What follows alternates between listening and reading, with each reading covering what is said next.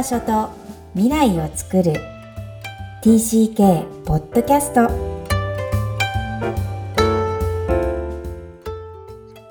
皆さんこんにちは TCK ホームインタビューの時間です今日のお客様は、なんと初めてに姉妹のご出演です。えー、星美穂さんのお姉さん、美香さんの妹さんです。改めまして、こんにちは。こんにちは。こんにちは。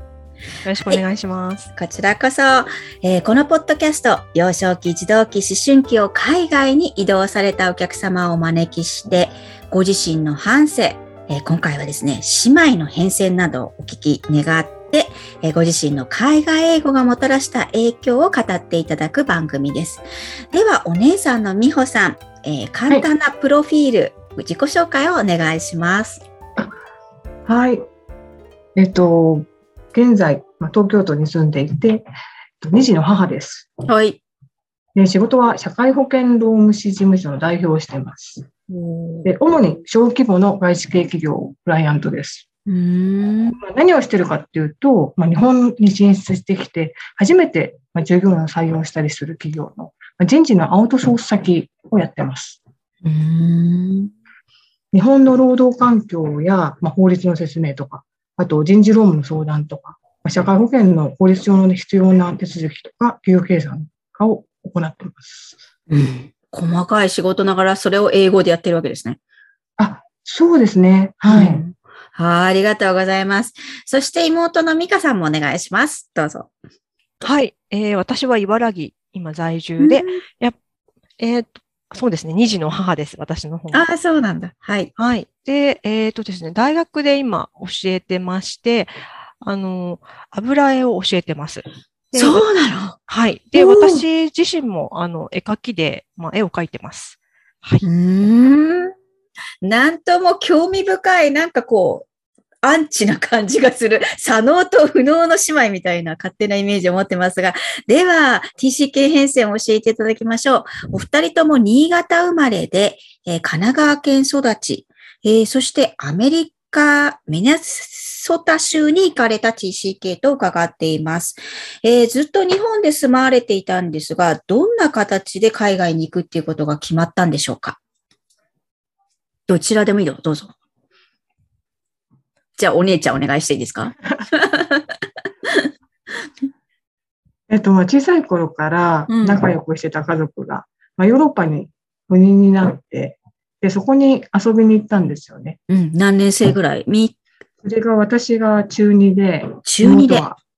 い、小5の時です。うんうん、で、その時、まあ、そのお友達のことをすごく羨ましく思ったっていうのはきっかけですね。まあ、英語が喋れて、うん、で他の異国ですごく楽しそうに、いろんな国のお友達を作っている。うんまあ、そんな子たちがすごいキラキラ見えて、でちょ、ちょうどその時にうちの父がアメリカの留学が決まっていて、うん、で、うちらも行けるじゃん。うんうん、で、その時思って、まあ、母にお願いしたっていうのがきっかけですね。美香さんもどう思っていましたか？そのお友達のお家を見た時。あやっぱり同じで、あの、もうとにかく好奇心が旺盛だったので、うん、あの、まあ、外に行きたい。あの、日本の外飛び出してみたい。英語を喋ってみたいっていう、やっぱり好奇心で、うん、行ってみたいなっていうのはありました。はい、よかったですね。これ、姉妹で別の意見だったら、かなり割れてましたよね。もしこれ違ってたら、どうなってたと思います？一人は行ったけど、一人は行かないってことが起きそうですね。ああ、でも母は、どっちか行きたかったら、両方行けって多分、送り出したと思いますね。うん。えー、実は打ち合わせの中でお母様がとっっても行動力のある方で、えー、非常に活発に、えー、動いて判断される方、うん、えー、と聞いています。え現地に行きました。えお二人ともどんな、その当時のエピソードがあれば教えてください。その当時のエピソード、うん、いっぱいありすぎるんですけど、えっと、家族のエピソードですか？そうでもいいですし、自分自身がもうこんなインパクトを受けた事件とかがあったら、それでも結構です。美香さんどうですか？そうですね、インパクト。うーん。うーんそう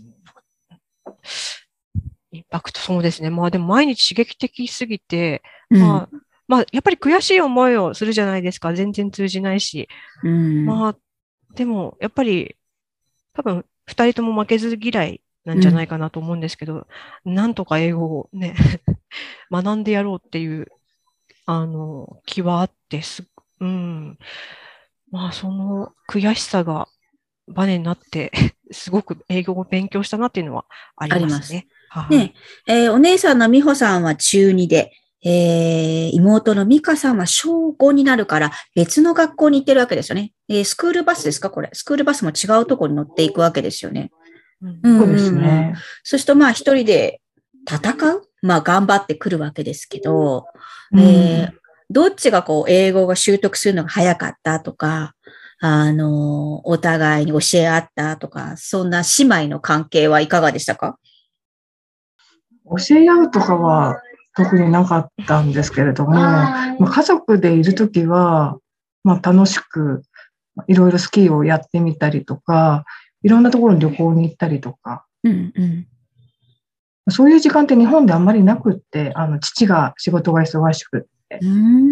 ですから、あの、初めて家族でこあんなに長く一緒にいたっていう感じですね。あの、母も、ね、看護師だったので、日本では夜勤もありましたし、すごく忙しくしてたんですよね、二人とも。へえ。ですから、はい。じゃあ、思春期の美穂さんは急に親が態度が変わるわけじゃないですか。うん。はいまあ、ある意味アットホームになったり、いっぱい一緒にいる時間がいきなり増えるんですよね。それそうですはね。どうですか？反発はなく、うれ単単純に嬉しかった。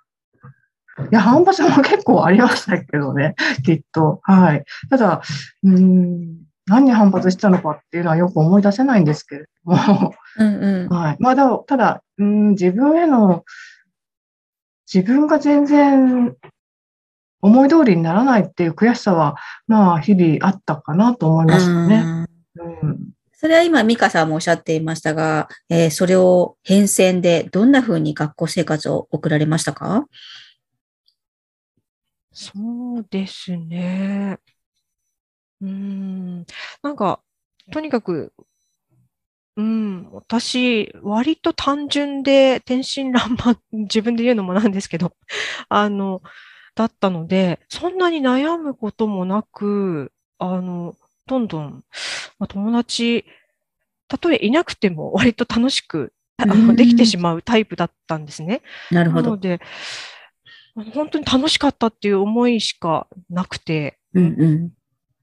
まあでも、あの、負けず嫌いではあったので、ん絶対に勝ってやろうと。あの、英語ができなくても、じゃあ算数で勝ってやろうとか、体育で勝ってやろうとか、なんかそんな風に、あの、過ごしてましたね。あの、学校生活。はい。うん、これせっかく姉妹姿勢なので、当時、現地ででもいいんですが、お互いをどう見てたかなんて記憶があったらぜひ教えてください。美穂さんいかがですか？妹さんを見て。いや、毎日楽しそうでいいなって 思ってましたね。自分は思い通りにいかないわけじゃないですか。その妹がそうですね思い通りにいってるように見えちゃうもんなんですか？そうですね。あの、何も、別に英語とか関係なく楽しくできるっていうところがすごい羨ましいところでしたね。うんうんうんううん。ん。美香さんはどうですか？お姉ちゃんを見てて。やっぱりあの、中2だったので、あの、すごく思春期の真っ只中っていう、うん、感じで、や、あの、すごい、なんて言うんでしょうね、無視されたりとか、割と、あの、反反抗期だったんですよね。あの、まあ、親に多分対しても、あの、わ私に対しても結構、あの、喧嘩をすることが多い時期だったと思うんですよ。で、でもその時期に、あの、親とか、ああの、家族と離れられないというか、もう閉じ込められた環境で、こう、アメリカに行ったので、なんか、そこで、なんでしょう、親とか家族に頼るしかなくなったんじゃないかなって、私は。うん、そんな風に見てました。見てるね。下の子は見てますからね。うんねえ。まあね、この中学校と小学生だったら同じような思春期と思いきや、やっぱり中学生ってどんずば思春期だと思うので、えー打ち合わせの中では当時すごく受験を意識していたので焦っていたとおっしゃっていますが、えー帰る時期になりました。えー、美穂さんの場合は8ヶ月で中3の夏までいらして帰るんですが、どうでしたか？そうですね。もう、あの、私が行ったところっていうのは日本人が本当にいないところで、もちろん学校にもいないですし、ミネソタ州っていうそこ自体日本人がいないところだったので、まあ、日本で何やってるんだろうみんな、どんな勉強してるんだろう、塾行ってるのかなとかね。今みたいにインターネットがそんなに全然普及してなかったので、調べるツールがないっていうのもありましたし、まあ、かなり焦ってましたよね。で、何か真剣ゼミとか取ってたのかな？何を、何で勉強してたかわからないんですけど、自分なりになんかね、あの、勉強はしてたんですけれども、でも英語も勉強しなきゃいけないし、っていうので、まあなんか早く帰りたいっていう気持ちと、早く英語習得しなきゃいけないっていう、両方の焦りがあって、結構苦しかったうんかなと思いましたね。なんかね、二重構造で狭間でこうもがいてる。どっちのプレッシャーもあるっていう感じがすごくわかりますが、その当時、天真爛漫の妹ちゃんは、実は同じ時期に帰ったわけではなく延長されたんですよね。はい。そのはい。当時のことを教えてください、ミカさん。うん。はい。そうですね。なんか11月に帰国したん、あれ？あ、違う。8月ぐらいに帰国したんだよね。私は7月に帰あ国7月かして、うんうん。あの、父が8月に帰国して、私ちょっと一人暮らししてたんですよ。中学校、中学生で。そうなの？すごい。はい。この決断も両親面白いですね。先に帰らせたんですね。うんうん、私がそれだけ焦ってたんですよね。あの、夏期講習にどうしても間に合わせたくて、すごい。で、日本に帰ってきて一人で鍵開けて塾塾行くんだ。もう一人、私しか住んでないので、そうですね。うん。そんな感じで帰っていっちゃうんですが、ミカちゃんとしてはどう見てたんでしょそうですね。私はもう帰りたくなくて、とにかく残りたいっていう話をして、なので家族みんなバラバラに帰ってったんですよね。だから7月に姉、8月に父。で、いつ帰ったのかな ?10、多分秋ぐらいに母が帰って、で、私は翌年の3月までいたんですけど、あの、そうですね。まあ、ホームステイ、まあ、してですね、アメリカ人家庭で。で、まあ、牧師さんの家庭で、う。ん、まあ、それもすごく面白かったんですけど、あの、毎週、やっぱり日曜日に、あの、教会に行くんですよね。で、あの、歌うじゃないですか、あの、あの、賛美歌をね賛美歌をね。うん なんかそういうのがすごく新鮮で、なんでしょうね。で、まあ、すごい経験なクリスチャンで、もう必ずやっぱりお祈りとかを、ね、うんあの食事前にしたりとか、なんかそういうのもすごく、なんでしょうね。うん、本当に、フレッシュだよね。はい、フレッシュで、うんカルチャーショックで、うん。そうですね、楽しかったなっていう、本当に楽しかったっていう、あ の思い出。素晴らしい。はいこの保守系、いろんな動きをしますね、あっちこっちに。あの、バラバラになるっていうことが、こう、かなり昔だと思うんですけど、私たちの時代なので、それをこう、マネージするお母さん、すごいですね。どう、どうなっちゃってるんでしょう。もう子供がこう言ったら、その通りにさせてあげたいっていう方なんですかね。うんどう思います？そうですね。なんか、可能性をね、いろいろ考えてくれる。うなるほど。そして遅れて、翌年の3月にミカさんが帰ります。はい。えー、どうでした？まあみんなが待っている状態なんですけど。そうですね、やっぱり、おーい、よく帰ってきたな、みたいな感じで、あの、まあ、みんな迎えてきて、イエーイみたいなね、ちょっと一種のスターみたいな感じで、すごい楽しかったんですけど、まあ、やっぱりその後すぐ中学に入るじゃないですか。で、その後ですよね、なんかちょっと落ち込んだというか、ああ、そうなんだ。やっぱり中学校って義務教育で全然校則も厳しくて、ね、スカートの長さとかうん髪の毛の長さとか全部決まっていて、すごい反発したんですよね、そこで。なんでっていうところで、もうすごい戦って、先生と。はい。まあ、そそれでもう、ああ、もうアメリカに、なんか、まあ別にに日本、アメリカに家があるわけじゃないんですけど、アメリカに帰りたいって。うん やっぱりそこですごくギャップに苦しんだところはありました。うんなるほど。えーじゃあまた留学されるんですかこれ？あ、もういつか留学をしようって思って、私も、あの、やっぱりその後に姉が留学したので、うんうん。えっ、と、自分も、あの、もう少し大きくなってから、まあ、するものだと思っていたんですけれども、で、母はきっと何、何とかしてくれると、他力で 思ってたんですけど、やっぱりですね、あの、下にもう二人いるんですね。あの、妹と弟が。そうなんですか。で、4人兄弟です。そう。で、全員やっぱり1回ずつ留学させるとなるとお金がない。ですよね。はいお前はもう1回行ったんだ。自分で行けもうっていう感じだったんですよね。うん。ええちょっと今、奇想天外なことをおっしゃいました。打ち合わせではなかった4人兄弟っていう事実を私は知って、このお母さんすごすぎるってことが びっくり。だってこの全部をメンテしてるのに、上二人をこう自由に操ってて、なんか神すぎるお母さん、すごいですね。ああ、そうだったんですね。なるほど。じゃあ留学は断念っていうことなんですか？そう、もう自分で行くしかなかったので、もうそれが実現できたのが、いや、32ですね。ああ、すごい。でも実現されてる、そこまで影響があるってことなんですね。えーこのポッドキャスト TCK が考える海外がもたらした影響もメインに聞いているんですが、えーまず、美穂さん。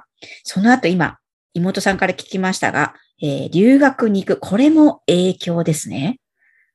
うん、そうですね。うんうんうん。悔しかったんですよね。妹ちゃんが帰ってきて、ベラベラ喋る。そこのあたりからお願いします。ああ、そうですね。まあ、あの、うんみんな、アメリカ帰りなんだから、英語喋れるんですよ。喋ってって言うんですよ。でも全然っていうのが。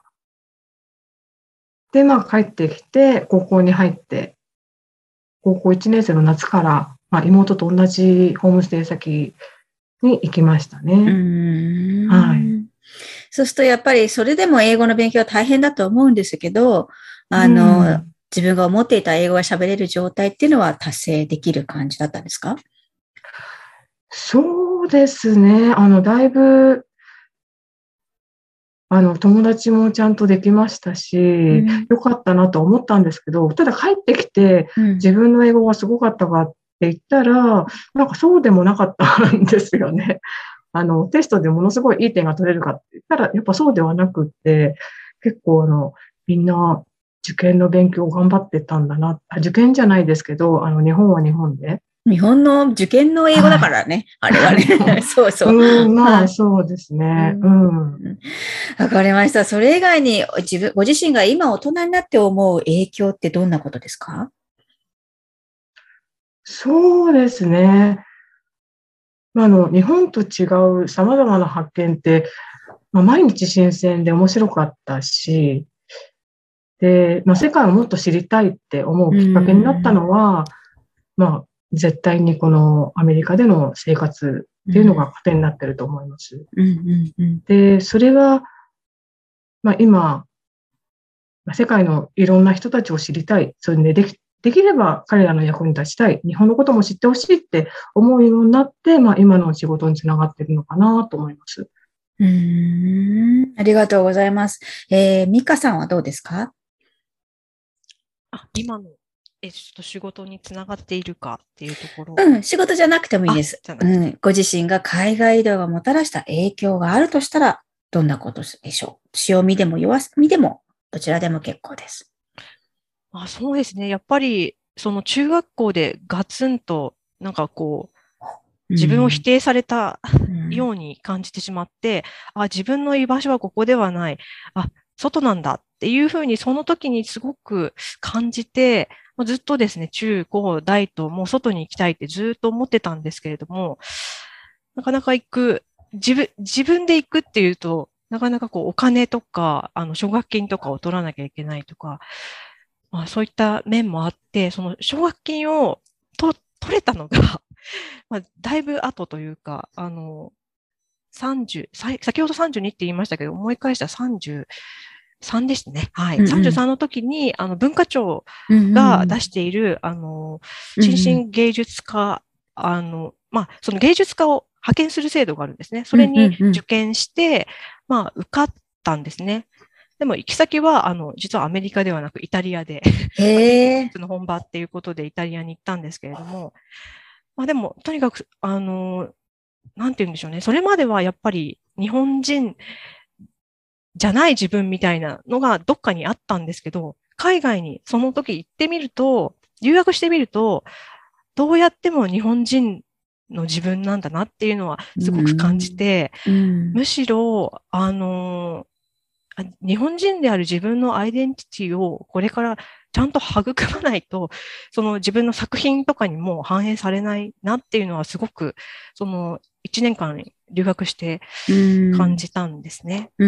で、今は、なので、まあ帰国してからは、そうですね、なんか、すごく日本を意識して作品を制作するようになって、うん、それはすごく良かったなと思います。まあ、だいぶ長く、あの、引きずってしまったというか、その、小学校の、うん、なんでしょうね。なんアメリカの、その留学経験が、あの、ずっと中学に 入ってからですかね。あの、まあ、長すぎて、その、行かなかったスパンが長すぎて、うん、それが良くなかったなと思います。なんかもっと早く、あの、大学時代とかに行っていたら、あの、もっと早く気づけたはずだなと。そうだね。結構なんか日本を否定してた時期あったよね。うんうん、日本が嫌だ、日本人である自分が嫌だみたいなことをずっと思ってたんですよね。うん。うん、ね、おっしゃる通り、海外に中学でいる時のストレス、また、あの、プレッシャー。でも実は中学で戻ってくるときのプレッシャーとか、まあ、小学生で戻ってきて中学校に入るときの思春期の日本社会に対するプレッシャーっていうのも、両方 TCK はこうやってあるのかなと思わせるご姉妹のインタビューですが、あの、今も TCK キッズ、えー、1年間何、1万人は帰ってくると言われています。えー、姉妹であったことが良かったこと、えー、お二人が TCK としては同じ体験じゃないですか。えー、それで得たことがあれば教えてください。まあ、妹がいなかったら、あの、もしかしたら、高校で留学はしなかったかもしれない確かに、確かに。それはそうですね。はい。うん、あの、今の仕事もそんなうまくいってないかもしれないですよね。うん、素敵です。美香さんはどうですか？そうですね。うん。まあでも、やっぱり姉が、私は一人で 割と自由に奔放にやってましたけど、もうやっぱり、うん、姉がいて、なんでしょうね、友達みたいな私からすると存在で、いつも相談してたんですよね、やっぱり。それは、あの、すごくずっと今もですけど、本当に心の支えになっていたので、うん。うん。ああ、嬉しいです。このインタビューを通じて初めて聞かされたっていう感じかもしれませんが、本当にね、同じ体験を、えー、時代は違うけど体験してるっていうのはなんか素敵だなと思います。では、みひほさん、みかさんに最後の質問をさせてください。Where is your home? では、みほさんお願いします。Where is your home? っていうのは場所なんですよね。うん日本とかそういうことですか？えっ、と、自由です、答えは。それをどう感じるかってことを皆さん100人にお聞きして、どんな答えでも、感覚で感じたことで結構です。うーん、感覚で。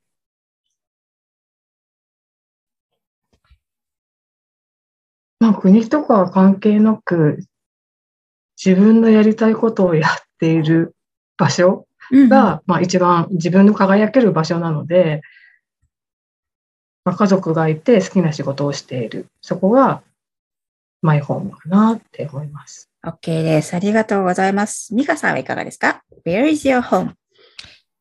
うん、そうですね。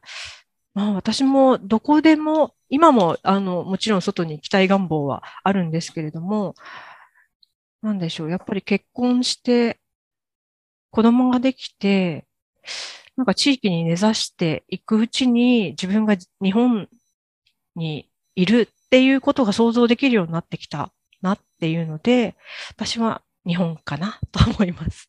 はい。力強い。はい。このお二人の Where is your home? 皆さんどうお聞きになりましたか、えー今日は星美穂さん、そして美香さんご姉妹においでいただきました。ありがとうございました。ありがとうあございました。。星姉妹にご出演いただきました。えーお仕事の調整をしていただき、えーお二人の時間を合わせての出演、本当にありがとうございました。兄弟といえども、同じ時期に海外にいても、その年齢や環境が違うこと、またもちろん本人自身の個性も違うことから、感じ方が違うということがあると思います。しかしながらお互いをよくウォッチし、えお互いから得てる影響も免れません。TCK は海外で支え合う、それ以外でも日本に戻ってきてから、日本に来てからも支え合っているのだなと感じました。皆さんはいかがですか？この番組ではお悩みや質問を受け付けています。また TCK ホームインタビューにお越しいただける皆様を心からお待ちしています。詳細は育ちネット多文化で検索してホームページよりアクセスください。さらに、ポッドキャストを確実にお届けするために、購読ボタンを押して登録をお願いいたします。今日も TCK の気持ちにありがとう。